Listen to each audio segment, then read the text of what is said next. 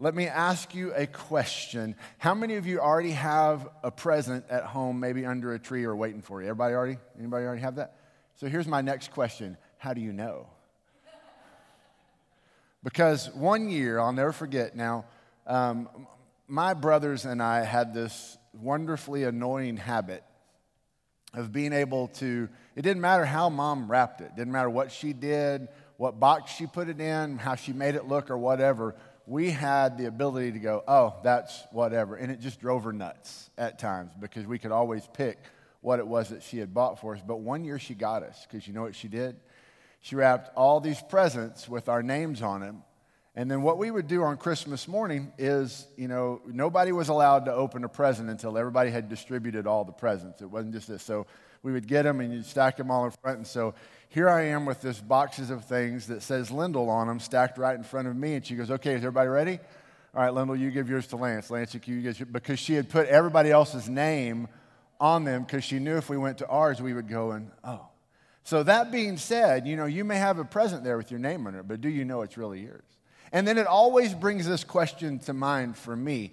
Even if you know that you have a present sitting under the tree, can I ask you a question? When does that present actually become your present? What's that, Peggy? After you unwrap it. See, until then, it's not yours. Until you actually take it and you open it, and then you take possession of it, that's when it becomes yours. That present can be there. Someone could have thought of you and could have gone and worked on something or got you something and have it all prepared for you. But until you actually take that present and open it and make it yours, it's not yours. And the reason I say that is because we live in this time in history to all, but the question is, is he yours? Have you accepted that gift yet? Because though he may be available and taken him as your own, then he for you. If you have not accepted him, asked him into your heart, taken him as your own, then he is not yours. Anticipation is one of the great things about the Christmas season. We work and we live in anticipation. Anticipation that, you know, Christmas is coming, that we're celebrating Jesus, that we're going to open gift, that we're going to have a gift. We're anticipating all these things about the Christmas season. And one of these things that anticipation teaches us is it teaches us to prepare ourselves and to be ready for what may be coming. And that's one of the things I love about the Christmas season is that we are preparing for what may be coming. And Christmas season teaches us to do what we ought to be doing in our Christian life as well, which is preparing for the second coming of Jesus Christ. You see, what happens at Christmas is we understand that God's kingdom has already been established. He's here. He's answered the question. He's responded to us. He has made himself known, and his kingdom has been established. It is already established, but it is not yet fully here because we know and we anticipate that God will be coming again. But the until Christ comes, it's already here, it's already ours, it's already established, but it's not yet in its fullness until Christ comes again. If you will, take your Bible, because once again, they're not going to be on the screens this morning. And there's a Bible in the pew in front of you if you need it. But let's look at Luke chapter one and starting in verse twenty-six. I'm going to read this. It says, in the sixth month, the angel Gabriel was sent by God to a town in Galilee called Nazareth to a virgin engaged to a man named Joseph of the house of David. The virgin's name was Mary, and the angel, but she was deeply said, greetings, favored woman. The Lord is with you. But she was deeply troubled by this statement, wondering what kind of greeting this could be. And then the angel told her, do not be afraid, Mary, for you have found favor with God. Now listen, you will conceive and give birth to a son, and his name is Jesus. He will be great and will be called the Son of the Most High, and the Lord God will give him the throne of his father David. He will reign over the house of Jacob forever, and his kingdom will have no end. Mary asked the angel, how can this be since I have not had sexual relations with a man. The angel replied to her, the Holy Spirit will come upon you, and the power of the Most High God will overshadow you. Therefore, the Holy One to be born will be called the Son of God, and consider your relative Elizabeth. Even she has conceived a son in her old age, and this is the sixth month for her who was called childless, for nothing will be impossible with God." And Mary's response was, "I am the Lord's servant. May it be done to me according to your word." And for these past few weeks, you see, like we've been looking at over these past few weeks, God has things for us that He has prepared. He loves us. He sent His Son, Jesus Christ, for us. He gives us Himself. He gives us a word, and then He invites us to follow Him.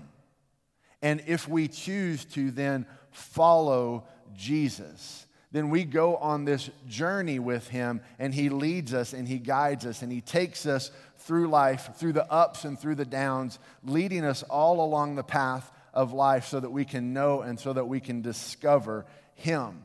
And we sometimes have our own minds made up about what our life is supposed to look like and supposed to be. And then God comes along and perhaps gives us a word that looks a little bit different than what we might think it would be. What Mary was doing at this point in time was she was preparing for a wedding. Have you ever been around a lady who's preparing for a wedding? This is not a person you want to interrupt. Amen? Amen. I see some amen. All right? When they're preparing, they got plans. They have things that are going to happen. But here's what we need to understand. God came in and said, hey, I know you have plans for your life, and they kind of look like this, but I'm going to send these plans in a different direction. And we need to understand that when God intervenes in our life like that, God's plans are not an interruption. They're the path to life. We need to be thankful that Mary was humble enough to say, even in her fear and even in her unsureness, that I am the Lord's servant, may your word be fulfilled. She didn't go, hey, excuse me, God, I appreciate all this, but I got plans. I got things that I, I have planned to do. I, I got stuff that, that I want to, to happen in my life. But we all may have plans for our life, but only God's plans will actually guide us to find true life. And so we need to trust that God is always at work to move His. When you have an unwavering belief, to accept change is much easier when you have an unwavering belief that God is always at work and will lead you to what is best. That's the only reason that we would choose to move forward in life with what God has for us instead of what we have planned for ourselves. And that is if we understand that if God comes in and I may have plans heading this direction, then He says something to me, I need to trust His word, I need to take Him at His word, and I need to move. You see, because God already has something planned for us. He has something great for us. He has something in mind for us, but we've not yet taken a hold of it unless we choose to follow Him. The greatest gift ever given in Jesus Christ can be yours if you will choose to follow Him and if you believe that God is at work in your life, because the best life will come by following God's will. And all these things in life that we may think are confusing or unsettling or are just impossible to get done, we need to understand that God gives us not only His Son, but He gives us the promise of life. And I love what Matthew six thirty-three tells us, that if we seek first the kingdom of God and His righteousness, that all these things will be taken care of as well. And that's literally a promise from God saying all the details of life that we spend so much of our life wondering about, worried about, upset about sometimes, that if we will choose to just truly follow God, that He will teach us how to put all those things in perspective, and He will take care of each one of those things. We must become convinced, just like Mary was convinced, that no matter what God's word leads us to, it's what's best for us. And that's how we receive that gift. You see, to get your life where it will be its best, is it's simply this. It's a process of hearing and adjusting. People ask me oftentimes, well, okay, I gave my life to Jesus Christ. I accepted him as Lord and Savior. And then now I just kind of go, okay, well, now what, what do I do? I mean, what, what does this mean? How do I live my life? Well, we then are, are making a decision. What it means to give your life to Christ and to follow Jesus means that you first confess that he is Lord and Savior. And so you ask him into your life, you, you have forgiveness of sins, and so you have the promise of eternal life.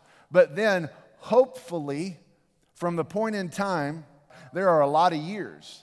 And to the point that you experience eternal life on the other side of this life, there are a lot of years. And people wonder, well, what do I do in those years? Those years are spent learning to follow God's word, hearing his word and adjusting my life to be more of the person that he wants me to be. That's the path of being a disciple, but it's also the path of life because God gives us this great gift to say, I will guide you through this life and lead you that this life can be more than you ever imagined it can be if you will trust and follow me. And that's the picture that we see at work in Mary's life into your word. I am the Lord's servant. May it be done to me according to your word. Isn't that the prayer that we all need to be praying? I am the Lord's servant. May it be done to me according to your word. You see, life begins when we let God lead. We give our life to him and then we follow him. We let him lead us. And when we do that, just like we understand that God's kingdom has already been established in Jesus Christ, but yet it has not come to its full capacity and its fullness and its finish on this earth, we anticipate his second coming. We need to understand that when we choose to follow Jesus Christ and we ask him to be Lord and Savior, that I am already restored. I am forgiven. I am a new creation, but I am not yet complete. Because I still continue in this word to follow him. And, and I will just tell you, amen, I'm reminded all the time that I am not yet complete. Praise the Lord, I'm a lot different than I used to be, but boy, I'm reminded sometimes I got a long way to go. You know what I mean? And, and, and that's just it. And it's at those times that I rely on the promise of God that he loves me not based on the things that I can do and what I produce in my life. He loves me based on his grace and his goodness because he gave me the greatest gift of all in Jesus Christ, understanding that on my own I can't be good enough. And if I will accept that gift, if I will unwrap it and own it for myself, then I can experience life in all its fullness. We have a promise. We've been talking about this over the past couple of months, this particular verse, uh, the past couple of months in the student ministry. And uh, it's this verse. It's in Second Peter chapter one. It starts in verse three. And listen to listen. just listen to what this says. His divine power, God's divine power, has given us everything required by his own glory and goodness, godliness, through the knowledge of him who called us by his own glory and goodness. Isn't that an awesome promise? That when we choose to follow Jesus Christ, he gives us everything that we need for life and for godliness. And then Peter goes on and he writes these words that as a response to make every effort to add to, and because of that, for this very reason, we're to make every effort to add to our faith goodness, and to our goodness knowledge, and to our knowledge self-control, and self-control endurance, and endurance godliness, and godliness brotherly affection, and brotherly affection love. We're supposed to be working those things into our life as a response that God has already given us everything. You see, we lit the love candle today. We live in anticipation that Christ is going to come again. And what are we then supposed to do as we wait for Christ to come? We're supposed to love. We're supposed to love him. We're supposed to love one another. We're supposed to love the unlovable. That's what God tells us to do. And the only way that we have the power to do that is by accepting that gift, that gift of Jesus Christ and allowing him to live through us. But as we do that, that's when we experience life at its fullness. God gives us a word. He prepares a gift. He gives us a call. He asks us to follow. And then when we choose to do that, we, we go on this journey with him.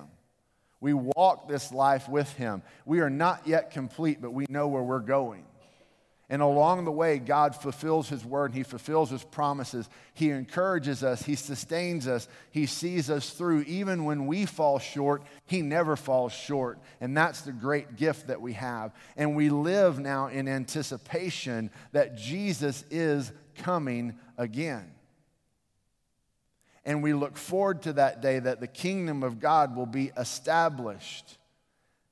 And, and, and here's the truth about this. The kingdom of God is going to be established in your life one of two ways. You will either choose to know and to follow Jesus and to find the life that comes and allow him to begin to build his kingdom in your heart and share it with other people, or you will see the kingdom of God established in judgment when we see Jesus face to face. That's just the truth of Scripture. You know, I, I find it, I, I'm very careful about making parallels to um, to things that we hear in culture all the time. But, I mean, you, you think about this idea that runs deep in the minds of each one of us is that Christmas is coming. And if I've been good, I look forward to receiving good things. But if I haven't been good, I'm getting coal, lump of coal or rock or something else. I'm not, I'm not getting We, I, I know, we have this innate understanding that, you know, if, if I've been good, then I know good things are coming. But if I've not been good, then I, I think not that, not good things are coming. But here's actually the word of the gospel is you can't be good enough. And so since you can't be good enough, God gave a gift to bridge that gap in Jesus Christ. And, and he bridged that gap for us to overcome our shortcomings because we've sinned and fallen short of the glory of God. And if we will accept that gift, unwrap that gift, own it, ask him into our life, then we've received it and we've received eternal life. And then because of that, our response is to then live for him and find life. We don't try to do all these things to earn God's love. God's already given us himself fully. The question is, have you received it? The gift is there. It's been given. It's available to you if you will take it.